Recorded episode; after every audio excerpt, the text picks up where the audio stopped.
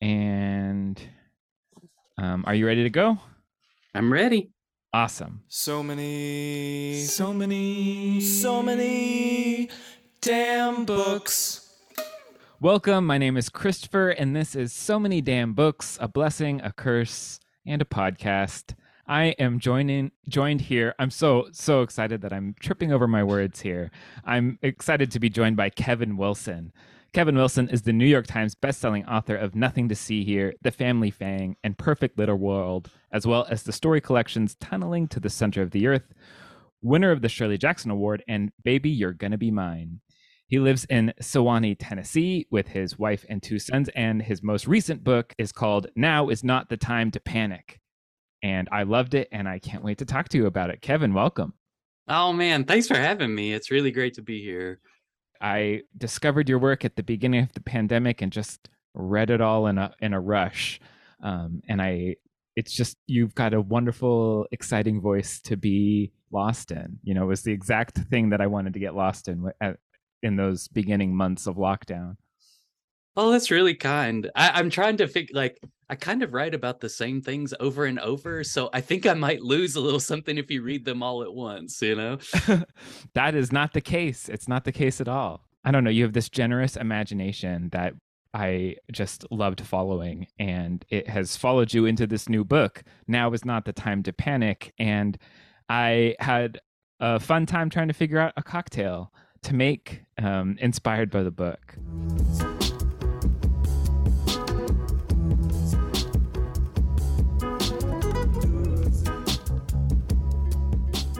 So uh, this is called, I'll show it to you on screen here. This is called Gold Seekers. And it is a mix between sort of two cocktails the Gold Rush, which is just bourbon, honey syrup, and lemon.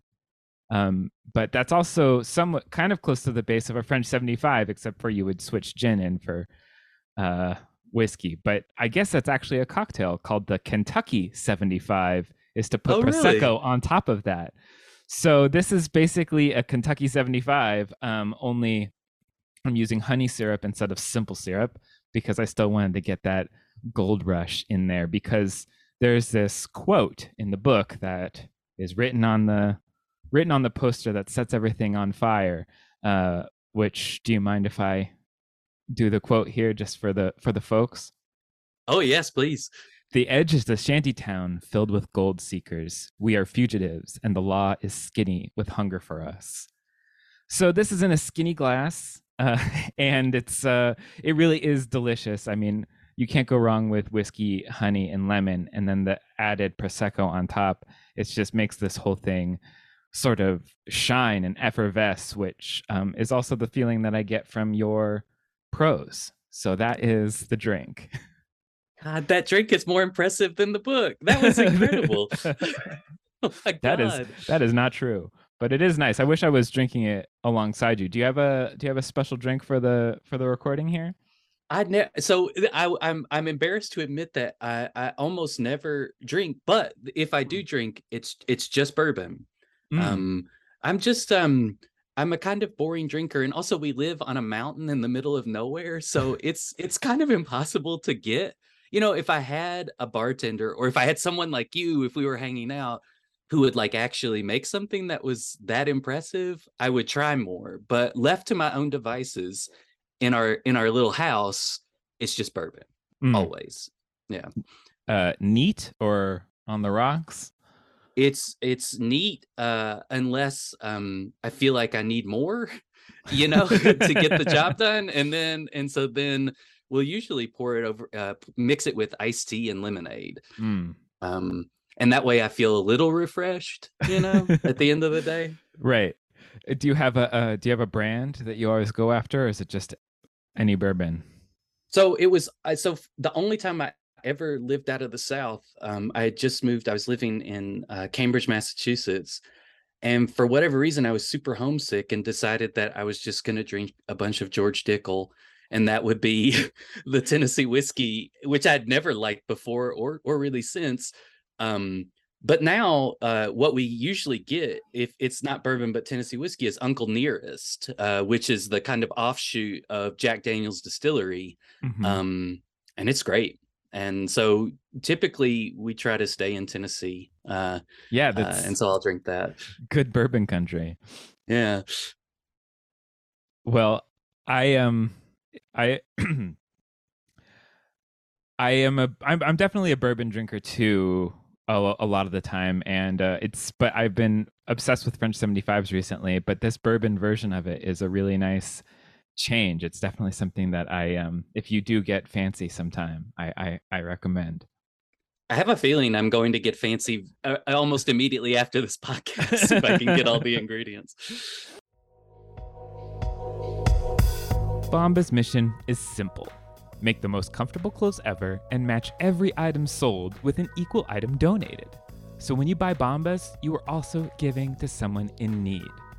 There's a pair of Bombas socks for everything you do. They come in tons of options like comfy performance styles made with sweat wicking yarns, which means your feet stay cool while the rest of you works up a sweat. I have a few pairs of Bombas socks. They are my absolute favorite. Sometimes when the laundry's clean, they're the first thing I pull out because I'm so excited to wear them. And sometimes I'm so excited to wear them that I save them.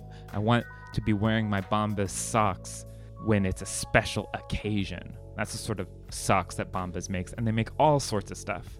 Bombas.com slash SMDB and get 20% off your first purchase. That's B O M B A S dot com slash SMDB for 20% off. Bombas.com slash SMDB. Now, on with the show.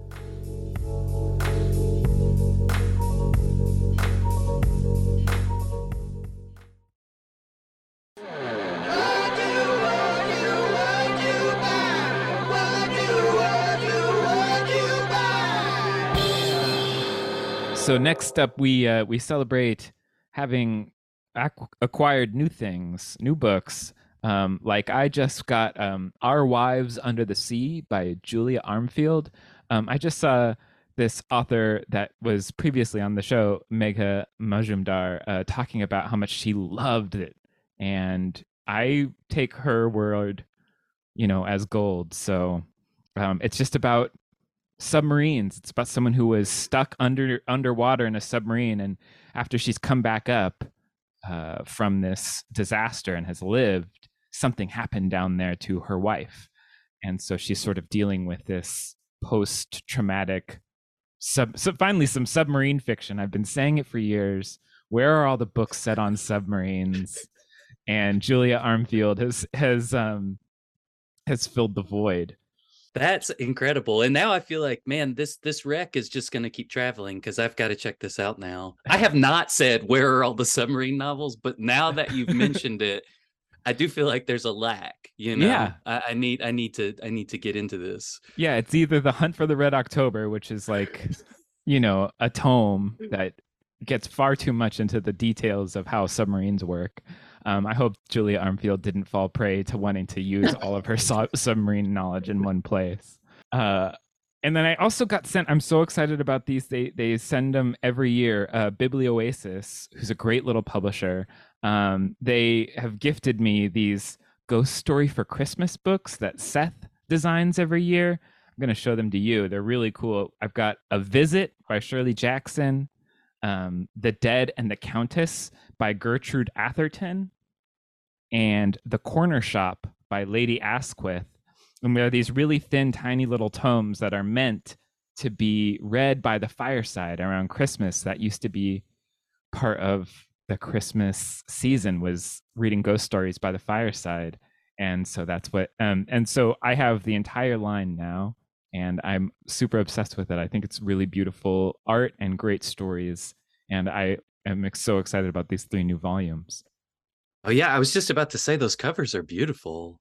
Yeah, Seth is such an incredible um, designer. He's also the designer who did all of the um, collected Peanuts books. You know, all of that. Oh wow, yeah, all yeah. of those designs are are his too. He's he's great at designing like an overall look that can be like manipulated for certain volumes. Um, and yeah, I have all of the tomes up, and they are I bring them out as a Christmas decoration. oh, so nice. Yeah. So, what about you, Kevin? Have you picked up anything recently, books or otherwise? Yeah, so the thing that I've I've become just completely obsessed with is um there's a writer named Luke Geddes who um he wrote a novel uh, a few years ago, I think, 20, but it was called uh, A Heart of Junk. Uh, and it was about all these kind of ant- at this one antique mall.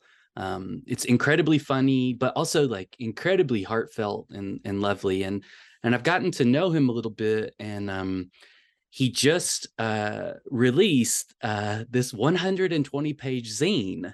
uh, that's called TV Grime, and it's in the format of a TV guide. Um, and it's an A to Z guide to Halloween TV episodes. Oh my god! Uh, from his childhood and adolescence, where he reviews, kind of trying to remember uh, when he watched them, uh, and so it's this like just incredibly beautiful um kind of weird little experimental memoir where you're getting this larger sense of him through these like incredibly corny Halloween episodes, like the Boy Meets World Halloween episode or 30 Rock, yeah, I mean, uh, Third Rock from the Sun. And, and uh, I've just become obsessed with it. And my, my oldest son, Griff, has, for whatever reason, found some of my old zines and got really into it. And little by little, I was like, let's see what other zines are out there. And Luke has made this thing and it it's it's beautiful like the amount of work that went into creating it is just astounding. That is so cool. I i love zine world. Um when you go to like a good you know, like zine fest it's all of the most exciting. I remember there was someone who did all these pizza reviews and they made a tiny origami pizza box to put their reviews in.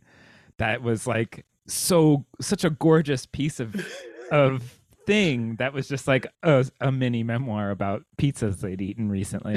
um, I just think I, I, you know I grew up in the mid '90s, and I would just you know I would get I would buy these zines. I would send money in an envelope and get some random thing from like Wisconsin, and and I've held on to some of them, and uh, it's it, in it again, like the moment I opened up Luke's zine, it kind of transported me back to that uh, that feeling of of adolescence where you have no idea what you're what you're going to experience, but but you really want it.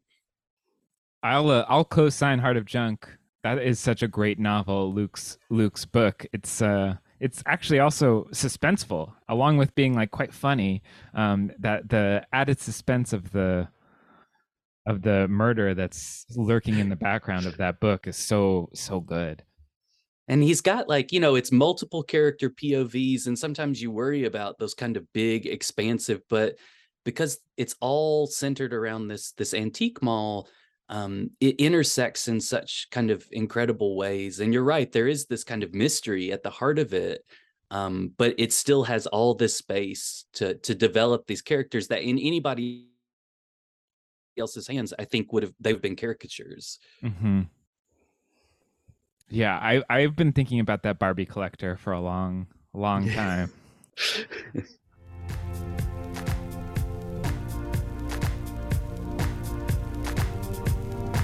it's so funny that you're talking about zines and talking about handmade things because that is at the center. I mean, uh, Zeke and Frankie are are I mean, they made a cover for a zine in a way that um, sets their town on fire, I guess. Um, and yeah, now is not the time to panic. Tell our listeners here what it's what it's about. Yeah, so now is not the time to panic is uh, about a, a, woman who's uh, when the story begins, she's in her mid 30s, she has a kid, she has a husband, she's got a pretty good life as a as a uh, kind of young adult novelist. Um, and then out of nowhere, she gets a call from a reporter who references this weird pandemonium that was created in the small town where Frankie grew up. And she has figured out, the reporter, that Frankie was responsible, or at least one of the people responsible.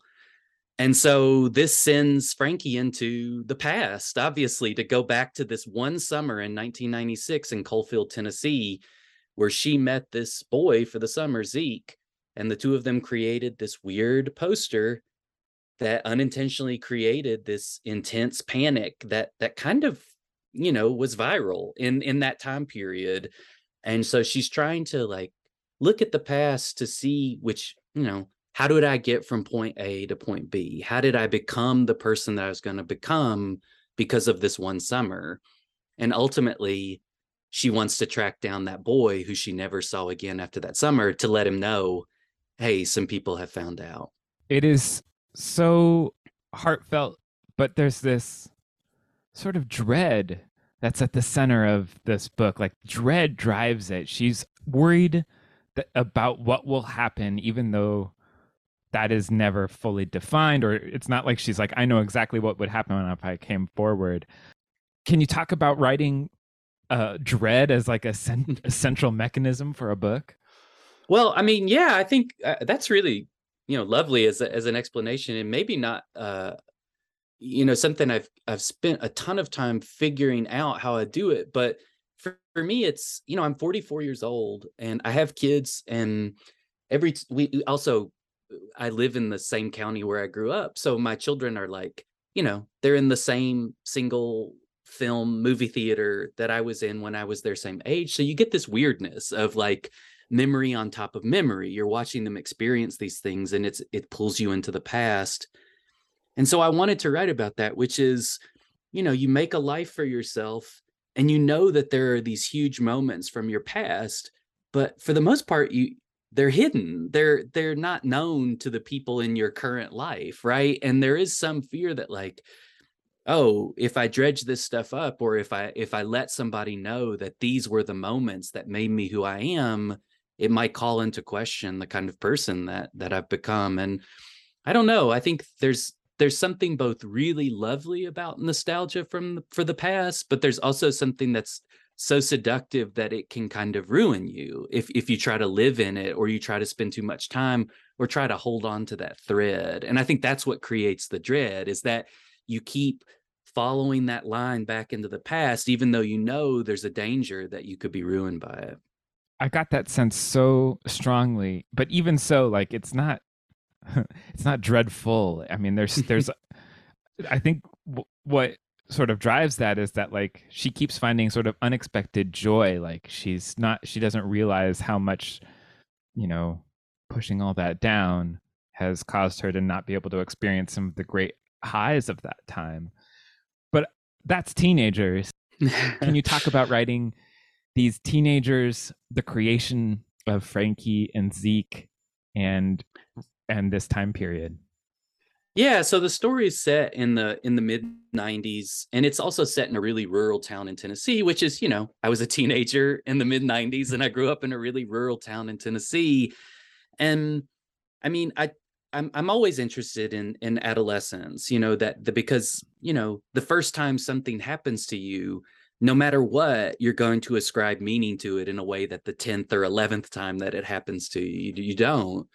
Um but I think also I wanted to write this book about what it feels like to be uh, in a rural space before the internet, which is this feeling of growing up in the middle of nowhere and you want something beyond what you have, but you have no real sense of how you can get it. And also, stuff comes to you out of chronology, you know, like, and I think in the book I mentioned, like, you know, you may hear Green Day on the radio in Huntsville, and you know that you've missed everything that made that understandable, right? So then mm-hmm. you start like working backwards, and maybe like you had a cousin who had a black black flag CD and you heard that, and you're trying to like figure out all the pieces. And I think a lot of times being an adolescent is about knowing there are gaps and things you don't know and the terror of what, what have i missed? How did how do i like pull all these things together? But also living in a rural space where you don't have access is you just know there are people that have things that you don't. Mm-hmm. and so when you're trying to like build your life you realize that you're working from a lack you know? So so for me these teenagers so much of their their life is just an exploration of or making peace with or figuring creative ways around that lack you know mm. if i can't have the thing that i wish i had i'm going to have to make some strange mutated version of it and that's what i'll you know that's what i'll have do you feel like the internet has filled in that lack now I mean, in some ways, yeah, for sure. I mean, oh my God, if I had been 16 and I mean, just basic things like being able to hear music at all, you know, instead of having to like track it down in old record shops and like searching and knowing that you might not even have enough money to ever hear this record. Uh, and really and truly, like there were no bookstores where I lived. I would drive two hours to Nashville just to go to a Tower Books and try and find anything, you know, and so the internet for better or for worse, you know, I don't want to. I, I, know there are things that are bad about it, but just being able to say, "Oh, I can see this. Mm-hmm. I can I can read about it. I can have access to it," is huge, you know, and and it can make up in some ways for the fact that you don't have immediate access, um, right right in front of you. You can at least search for it. Mm. So, how did it feel then to be writing in this play the the pre-internet place. I mean, it seems like it could be pleasant because it's like, oh, I don't have to, I can keep it small. Yeah, not, nothing's easier than writing in the 90s. I mean, like, uh, there's you lose so much conflict and tension the minute the internet or phones or credit cards, you know, it's really hard to have some of the conflict and tension. Um, uh, you know, my last book was about kids who spontaneously combust. And I was like, if anyone had a phone that could take video, you know, it would have completely changed how I wrote the story. So I kind of love that space, you know, where there is a little bit of instability and lack, which forces you to figure out ways to, to kind of get the narrative where you need it to go. That last book, um, Nothing to See Here, which is wonderful, by the way. I, I really oh, love that novel. You. And I and I I also think it's exciting that so many people seem to have responded to it because to me it is it is sort of a weird book that really a lot of people find connections to. I think that's really exciting and very cool. Um, but that book sort of lives in that I don't know, Amy Bender esque slipstream just outside of of our reality, but still dealing with the reality of our world. But now is not the time to panic is definitely hard line, it seems, our world. Was that a reaction to being in the sort of slipstream uh, world before and, and now you wanted to sort of stick stick in reality? Well, that's at first I just want to say like Amy Bender is like the queen of writing for me like I, I, I she she influenced me 100% you know there's just so many ways that i can connect my work to hers and i just love it. But one of the things for me is like nothing to see here is a really is a really short book and and that's in some ways how the conceit can can sustain itself without falling apart. But also i needed that conceit like those kids are so busy bursting into flames that I knew they couldn't do much work in the book, you know, so I needed a main character where there was almost a second narrative going on that I could play with. Um, and so I just know sometimes there are limits to that that magic or weirdness if you try to stretch it out too far.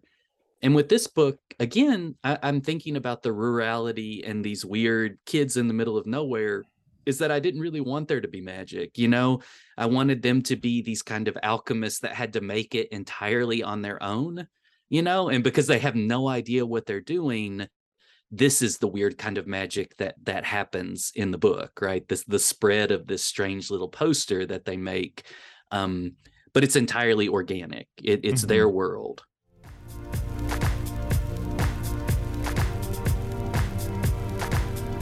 let's talk about the poster the creation of first of all describing an artwork to create like and then having that be you know a co-creation with your reader because the reader has to do some work in imagining what this poster is. And you know if you had a high school project everyone would turn in a different poster even though you they'd have the same sort of descriptions. Um, can you talk about creating this work of art for to mm, center yeah. a book around yeah so it's actually like a couple of people have actually sent me drawings of what they imagine the poster to be and it's really lovely and wonderful and for the most part i think it's you know it makes sense to me uh, one thing is that I always imagine it to be sideways, so like an eight by ten, but sideways. You know, so it stretches out long, so you get the. But I think there's a couple of things that I thought about. One is the um, the kind of outsider artist and writer Henry Darger, um, the Vivian Girls, um I was thinking a little bit of his kind of kind of writing, drawing, you know. Um, he actually has a painting that I I don't know that it's not like one of his major works because it doesn't feature the Vivian girls, but it's these hovering hands. And I've just always thought of them. Um, and I just thought, you know, that the poster is a kind of outsider art. It's kind of scratchy. It's it's it's just ink. Um, not you know not super detailed um and i think it's that primitive nature that makes it a little scary to an outsider who sees it who doesn't know what it is. But yeah in my head it's just always those words uh the hands uh and then these kind of thin telephone lines connecting these kind of broken down buildings and then the stars which is which is the speckles of their own blood when they do a blood oath. And and and you know those things are so interchangeable after that but you know it's always it's been in my head for so long that even when i tried to describe it i felt like oh i am just going to be super rudimentary about this because i can't quite figure out how detailed it should be mm. i was thinking about this in the terms of um that movie uh, that thing you do oh, and oh, nice. how that movie doesn't work without that song being fantastic. Like it has to be like a full hit song that you believe that could catapult a band. And I, you know, I personally found found that to be very successful. Um, but that's in the center of this. It's that same sort of thing. It has to work on that level. And so, w- was there any, I mean, worry about that or drafting that you had to rethink it? Yeah, well, first I just want to say I can't believe that you mentioned that thing you do. like literally two weeks ago, my wife and I were talking about that movie because I was humming. A, I think it's Fountains of Wayne, maybe that that one of the mm-hmm. guys from that that wrote that. And I was humming, and she's like, "Who is that?" I was like, "You don't know Fountains of Wayne?" I was like, "Oh, they they one of them I think wrote the song for that thing you do." And I was like, "Such a perfect song." Um, but you're right, like that movie doesn't work if that song's not. And and I just think uh, fiction and uh, text can be a little more forgiving, like because mm. books are always a contract with the reader. That you, you know, it's a two. It, it, requires both of you. You you are um, the signal. You send out the signal, but it does not matter until it reaches a receiver, right? Like that's the way that it works. So I always know that I'm relying in some ways on, on the reader to help me get there, right? Mm-hmm. Especially with kind of imagistic stuff. And I wanted, all I knew was I was going to be rudimentary, bare bones about it. Because no matter what the reader does to imagine the image itself, I just wanted it to be clear that it's stark and not particularly well done or like professional looking uh-huh. um that's all that matters to me right is that it's a drawing that because it's ink and because it's not super detailed that's what creates the kind of discomfort when people see it everywhere right? Mm. because it's not advertising it's not slick enough right? And so it's not a billboard um they can't figure out if it's a band poster because no one's ever heard of any of this. So again it's that it's the lack of specificity that makes i think the poster scary. So you know i'm asking the reader to do that work. That's that's so cool and i i appreciate as a reader that sort of trust that we'll get there. You know, I think that that's so important, and it's something that I feel like the Slipstream authors, even though this isn't, um, but other work of yours is does like. I really feel like that's one of the things that makes amy Bender's books sort of magical. Is it's that co-creation of magic. Um, do you have any other inspirations on that level of the amy Bender level? Well, I mean, the kind of, I mean, my my my kind of magical realist parents are George Saunders and Amy Bender, and both of them. I think Amy Bender is more uh, aligned with what I'm trying to do, right? Where she's like, my boyfriend is experiencing reverse evolution, but we're not getting huge specifics. You know, there are big leaps in that that you're filling in for her. And I kind of like that because when you're a normal person in a world of magic, things are hard to describe. There's mm-hmm. no real language for it. And so I like that lack of specificity. You know, the other for me is Kelly Link, which uh, I just I just think she's brilliant. I love everything that she's ever written, but there are times where I'm like I do not know what the hell is going on in this particular moment. You know what I mean? Um but but and I would almost never say this, but it works because those characters are kind of stuck in a Mm. moment of like where where things have gotten bizarro in a way that it's just kind of impossible to fully articulate it. Mm. And so to my mind, that really works. Whereas I think Saunders is kind of hyper specific, you know, like Yeah. the theme parks, how they work. And I really love that stuff too. Uh, but I'm not, a, I, I don't have maybe the imagination quite to do that. I like a more, a more practical magic.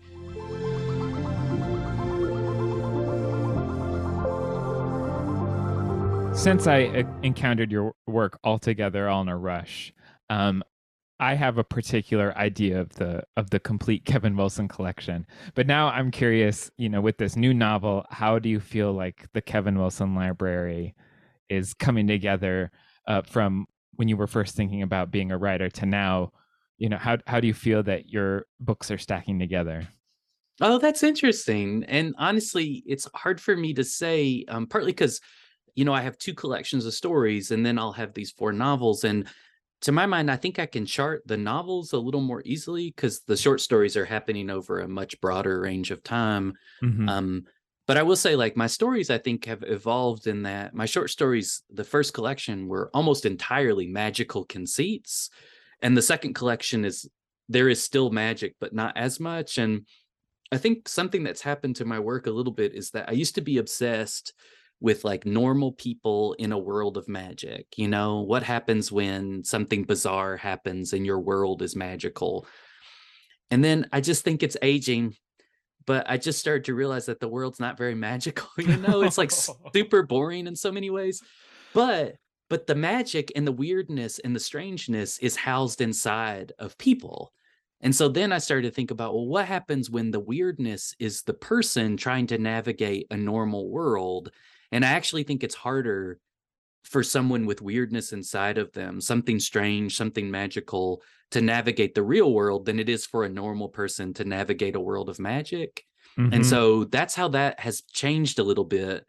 The novels, they're less thematically. Uh, it's just more that like I'm figuring out a little bit about leaning into the humor a little bit more, leaning into the absurdity a little bit more, but also just getting crazy compression by writing shorter novels.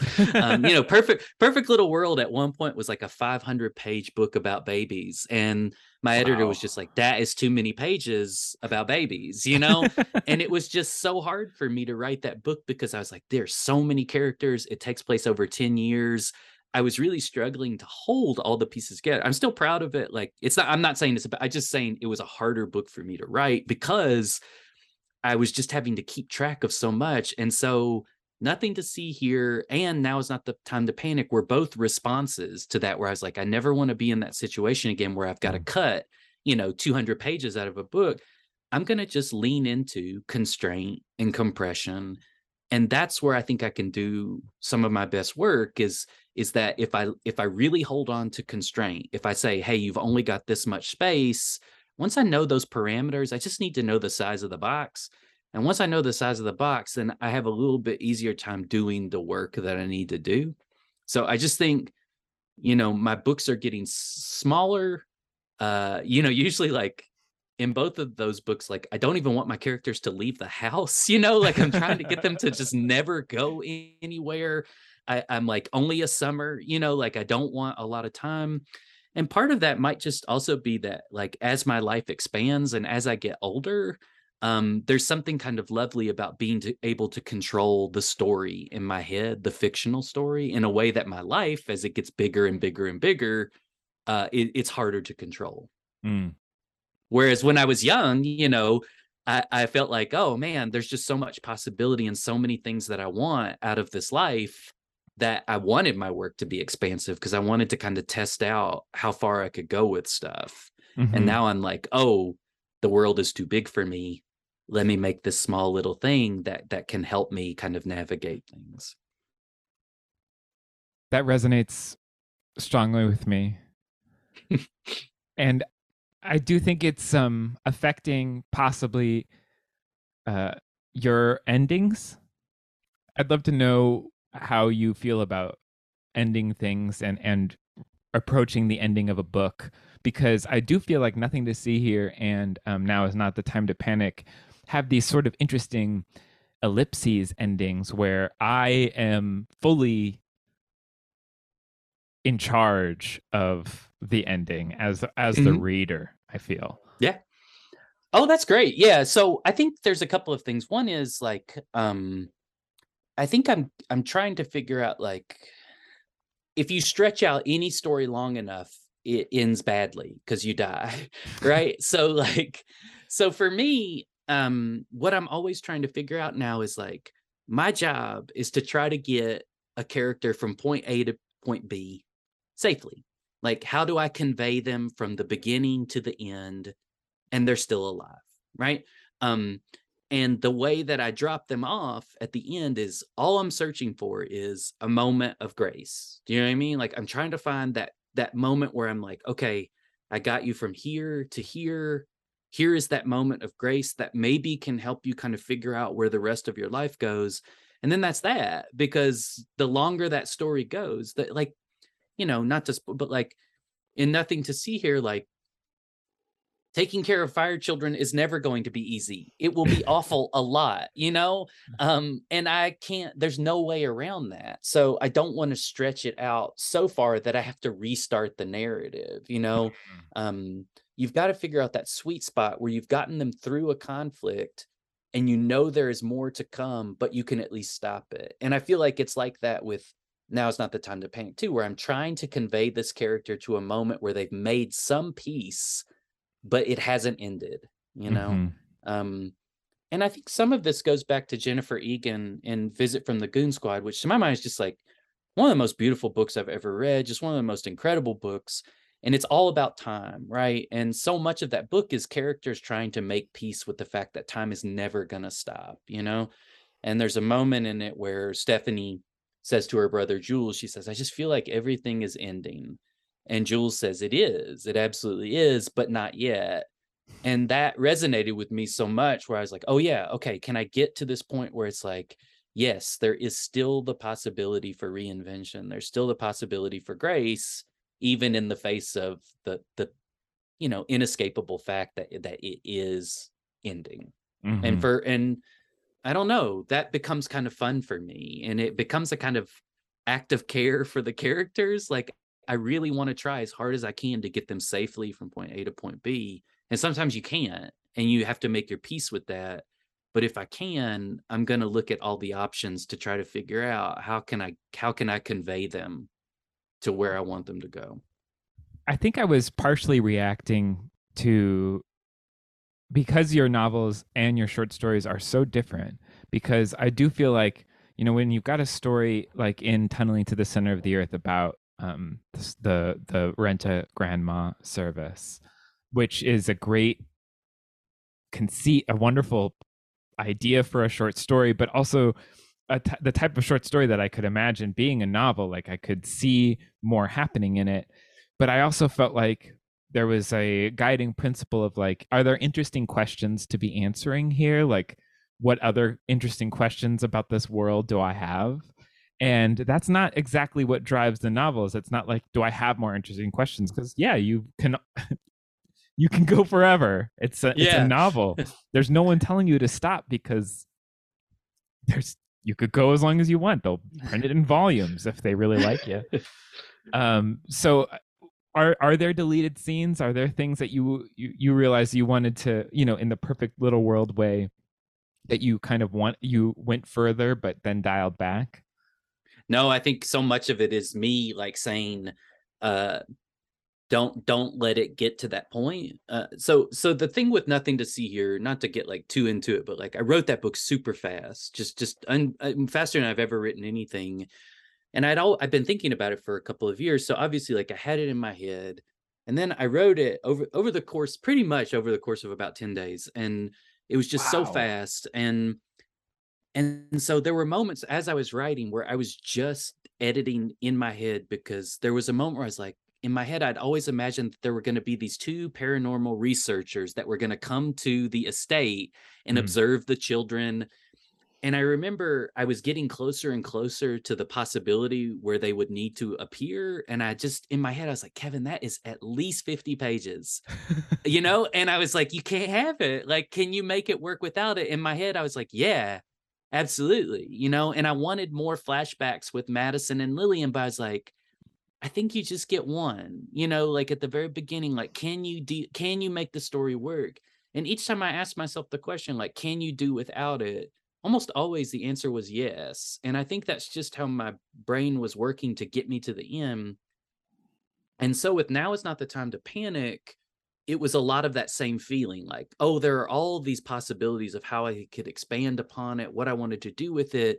But I just kept thinking, like, keep it small, keep it contained, keep it in your hands. And um, the ending was way different. Uh, I don't want to like, but it was way different. Um, and so I had to completely rewrite it but it was no difference in terms of space right like uh I, I think now like one of the things that really comforts me is saying here is like i said this is the size of the box mm-hmm. and you mm-hmm. can do whatever you want within those parameters but make sure it fits in that box and that's super calming to me because my you know my life is slightly chaotic with like kids and teaching that if if i don't have those parameters in place it can be a little overwhelming to get the work done Mm.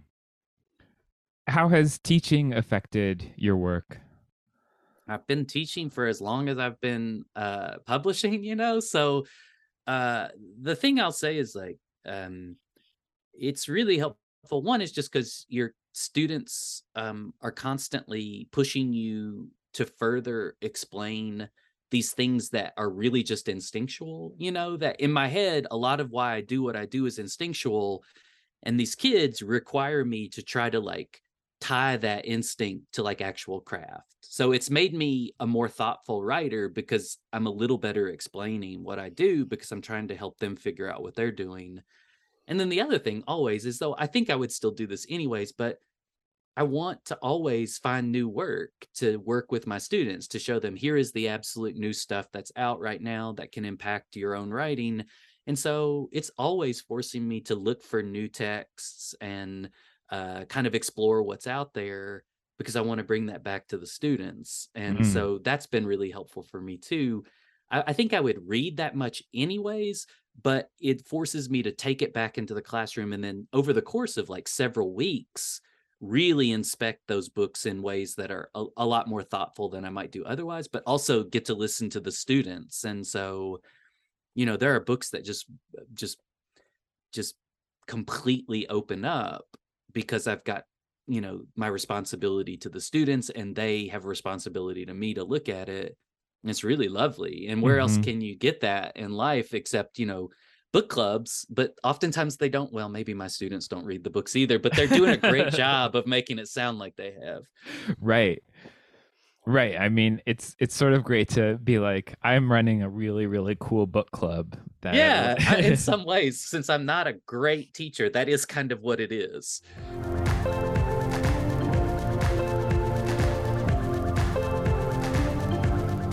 Well, you brought me a book, uh, Blair Braverman's Small Game, and I'm curious what what brought this one to mind when I was asking for a recommendation. Oh yeah. Well, one is that it's it's about to come out, and I've been so excited because I read it, you know, um, uh, pre-publication, and it's just, you know, it's cool to read books pre-publication, and it, you know, I, I like giving blurbs, and it's a neat thing to be a part of that. But you can't really talk to anybody about the book. You know, no one's read it, and so I'm excited about this one. And so just for a couple of reasons. One is I Blair Braverman's first book was a memoir called Welcome to the Goddamn Ice Cube. And it is just one of the most unique and beautiful books I've ever read. It's it's you know, it's about her through uh, her college years into adulthood, you know, t- putting herself in these really inhospitable spaces and in the iciest parts of Norway and Alaska and you know like uh and usually in male dominated spaces trying to make a place for herself and trying to see like how she can like survive in these inhospitable places and it's just such a beautiful book and I've just always loved it. And then when I found out she had a novel coming out, I was like, "Oh, okay. What's what's this going to be like? How will she shift that that voice into a novel?" And it, Small Game is like it really is a kind of thriller. It's a kind of critique and commentary on uh modern like media and reality shows, but like it's just so propulsive. Like I really did read it in one sitting. I could not stop thinking about it. It's basically this character Mara. She is approached. She runs this. She helps uh, teach like this survival school where she's basically just working with like rich guys who want to like spend a night outdoors. But um, she gets approached to join this this new TV show called Civilization, where it's her and four strangers for six weeks, where they have to basically survive in a in a completely unmade space. And you know, Braverman's great at like working with the elements of a thriller. Like each character is a type. You know, there's like a gri- grizzled outdoorsman. There's like this kind of naive Eagle Scout. But the minute she knows that she can pull those into the world of this kind of thriller, this kind of outdoor thriller, uh, then she adds the depth, which is what she was so good at in the memoir. Right? These characters expand. Uh, they get more complicated. And it's just such a fascinating book that really the darkness creeps into it. And it's just hard to stop until you know where you're going to end up. I, mm-hmm. I just mm-hmm. couldn't love it more. Yeah, I I listened to it, which was also really nice. Oh, um, oh, cool. Uh, Kristen C narrates the um, audiobook, and I thought that that was it's a great way to experience the book because it is like a, a first person it's third person close so you really feel like you're really in it with um with Mara and uh, oh I've got to listen to it. Now I'm really excited to, to listen to it that way. I uh I was sort of blown away too because I uh, there's something about a when I see reality television as like part of a novel there's something about it that gets my hackles up because I just think that it's really hard to do. It's really hard to make that compelling um, because what you're always doing when you're watching a reality television program is like thinking of like what are these people thinking while they're doing these so if you can actually like bring those things out and do it it can be incredibly compelling but often when i was reading things on submission that would be in reality television world I, it would just be they they couldn't capture that thing that is at the center of this where it's not just survival it's how survival is filmed. And i feel like blair braverman seems to know that so intimately of just like here's how someone would compose the shot of survival versus what do you actually need to do in this situation to make sure you live to see another day? That's awesome. And i'm so i am someone who really and truly i have i have not watched reality tv at all. Like i think the last thing i watched was when i was voting nonstop for clay aiken on the second season of american idol. Like that's, that's the only time i've ever been invested in reality tv um so i i don't like I, uh, but it's what was interesting to me is that it's impossible for that world and the structures of reality tv to bleed into your consciousness right? Because it's just inescapable and you're right like i think one of the cool things that braverman does is like she embraces the idea of reality television and yet she's doing it in these kind of interesting ways that kind of open it up for me um and and made it you know just just kind of propulsive. Hmm yeah i i think about the last one that i read which was i, oh, I a long long time ago uh, lost and found by carolyn parkhurst which I read because I so loved her book Dogs of Babel. Um, oh yeah, but it's about a, a mother daughter team in like a sort of uh, uh, the Great Race or the Amazing Race. It's sort of like oh, they yes, have to travel yes, okay. everywhere, and what that what I think helps for this book is that the um the reality television side of it, you know, sort of in the plot has to fall away. And I think that then they have to kind of think about what what would they be filming now? You know they they can't get it out of hmm. their minds which is so um i don't know I, I i felt like i was witnessing like the sickness of of being always viewed um seep out of them over the course of the pages. Oh i like that. Yeah, yeah. that's awesome are you a survivalist is this um, have you i mean you're out in tennessee in your uh, on your mountain um how did you feel about the the nature side of this oh well i think partly and that might be why it resonates so much for me as a kind of propulsive thriller is because i'm i'm um, terrified of the natural world. Um, uh, we live we live in the like on a on a pond. We used to live in a cabin in the woods, but um, I, I think survivalist stuff is interesting to me because um I'm not interested in it. Uh, I'm, I have no real uh, desire. Uh, if, if the world shifts in a way that it requires that level of commitment to surviving, I just kind of know about myself that I'm not willing to do to put in that work. Uh, I think about it all the time. It's such a dark. We, we uh, you know, I, and I teach it a lot. Uh, Cormac McCarthy's The Road, and there's a moment where the the man and his wife there's a huge flash. They know something's happening and he immediately plugs up the bathtub and starts filling it with water because he need, knows that they're going to need water. And the wife is just like ah, i'm not interested in this at all. And my wife and i talk about it a lot where she's like oh i would strap the kids to my back and i would grab an axe and i would you know i would do everything possible. And i think that i would just get a book and sit in the room with no lights you know and that would be that i would just wait because i just I don't have that thing in me. And so I think that's what made this this book also just really interesting is what happens when the playing at survivalist stuff becomes real. Mm-hmm. You know, and then what does that mean when these things that you've always practiced and there's something calming about learning those skills when it actually means the difference between living and dying? What happens to those things? Yes and there's something else too that she gets at that I think is sort of what lifts this from I, don't know. I think that you might think that it needs lifting because it's about reality television. Like, right, right. Like, um, but the, the the thing that which is I, I don't know why I'm like fighting with my own self here. But um but there's this theme of like planning to survive the worst versus planning to thrive in the worst of times like what oh, would it be like really to lovely. and i thought that that was so cool is that it's like it's not just like how can we make it to the next day but like how can we make it worthwhile yeah to I want like that. that. and and i think that that was so i mean she she really that's that's a, a long walk that she's always on and i um i i that was really something that i was really connecting to man i I'm so glad that I got to talk to you about this book. like I feel like when I go back to reread it, I'm I'm gonna bring all this stuff. Like it will really I don't know, I've been excited for that moment when I can go back into it. Well, this is a good time for me to be reading this because I just s- uh, spent the summer revisiting basically all my favorite um, childhood survival fiction that I really loved. I I reread My Side of the Mountain and Hatchet and uh, The Island of the Blue Dolphins by Scott O'Dell. Oh my God, yes. All of these novels have this fantastic underlying socialist message, which I appreciate.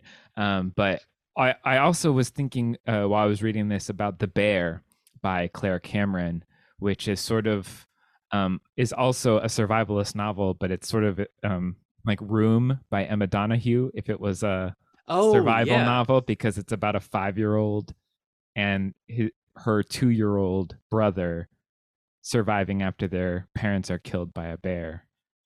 Um, oh my god! An amazing novel, and and you know, incredible that she could have. It's ex- extremely short because it's like 220 pages of a five year old's um, experience of survival. Um, so I, I love this type of book, and this is a great um, entry in the survival canon. And i now am sort of curious about going and reading some more of these reality television novels because i feel like there's like a canon there that i'm I, I don't know if this is like fulfilling or um subverting the the tropes. I like the way that it seems like sometimes you read to get like a body of work to get a collective sense of how these books all fit together and i i like doing that as well you know um um so that's really cool. I'm I'm interested in that. I'd love to hear how the other reality no- uh, reality show novels work out for you. Yeah, well, we'll see. mm-hmm. But yeah, I I am so glad you recommended this to me, and uh, I would love to know if you recommend what else do you recommend. It's it's time for the recommendation section of the show. Yeah. So it's so weird because when you said bear, it made so like I too like um you know a few years ago I read um Rachel Ingalls Mrs. Caliban, you know, which is about a like a housewife who who meets and falls in love with this like fish man who has escaped from this facility and they have a romance, you know, and it's this really odd really short little novella like book and it's just so brilliant and so amazing and right after that i, I read melissa broder i think that's uh, the pisces where Mhm. a woman falls in love with a merman and it's a much darker book but so i was like god there's a lot of books with you know people falling in love with like animal people and so then uh just this year i read a novel by a canadian author uh marion engel and this book was published in 70 like 8 or 76 but it's called bear and it's about a lonely archivist who goes to northern ontario and uh, has falls in love with the bear uh, and so i'm just like god this this is a much more heavily populated genre than i thought it was. Um and so that's been kind of interesting and from her that book i've done a little bit more trying to find like books by canadian authors who i really don't know you Mhm. know never read and so from from marion engel i, I went and started reading a bunch of um uh, gwendolyn macewen and she had this novel that she wrote when she was 18 called julian the magician i just really love it's like a fever dream of a novel and so that's been really fun for me and then the only other thing i'll recommend is just because i was actually talking to a friend um maud newton about this today Hmm. uh, but Maud told me about this like six, seven years ago. This this writer, and I'm gonna get her name wrong. I think it's Theodora Keogh, who was the granddaughter of Teddy Roosevelt, Mm. and she wrote in the 50s just the most bizarre pulp novels, just so strange, so weird, very transgressive. And she was like, "You should check her out," because we both love pulp. And so I read like these th- they're all like weird names like the fetish or the tattooed heart, you know, and there's a lot of weird stuff. But then uh just recently, every time I go to like used bookstores, I'll search for her these signet editions and I found her first novel which is called Meg Mm. and um and it's interesting because it's the only I think this is right, the only book by a woman that Patricia Highsmith reviewed favorably. Uh and Oh. and she was just like, Yeah, this is really incredible. And it's just such a strange little pulpy book that like honestly, when I read Theodora Keogh, I'm like, oh, this would work. This is what would be hot. People would be reading it right now. It feels a little like Ottessa Moshfegh. You know, like there's Yeah. there's these really interesting, wildly transgressive things. And these are books written in the 50s. I just really love reading them. They're really short, really propulsive, really bizarre. Wow, I need to get into. I feel like there's probably all sorts of wonderful covers and things to get into Yeah. too if you get if you get deep. That sounds great. Um, I'm looking forward to getting into Theodora Keogh.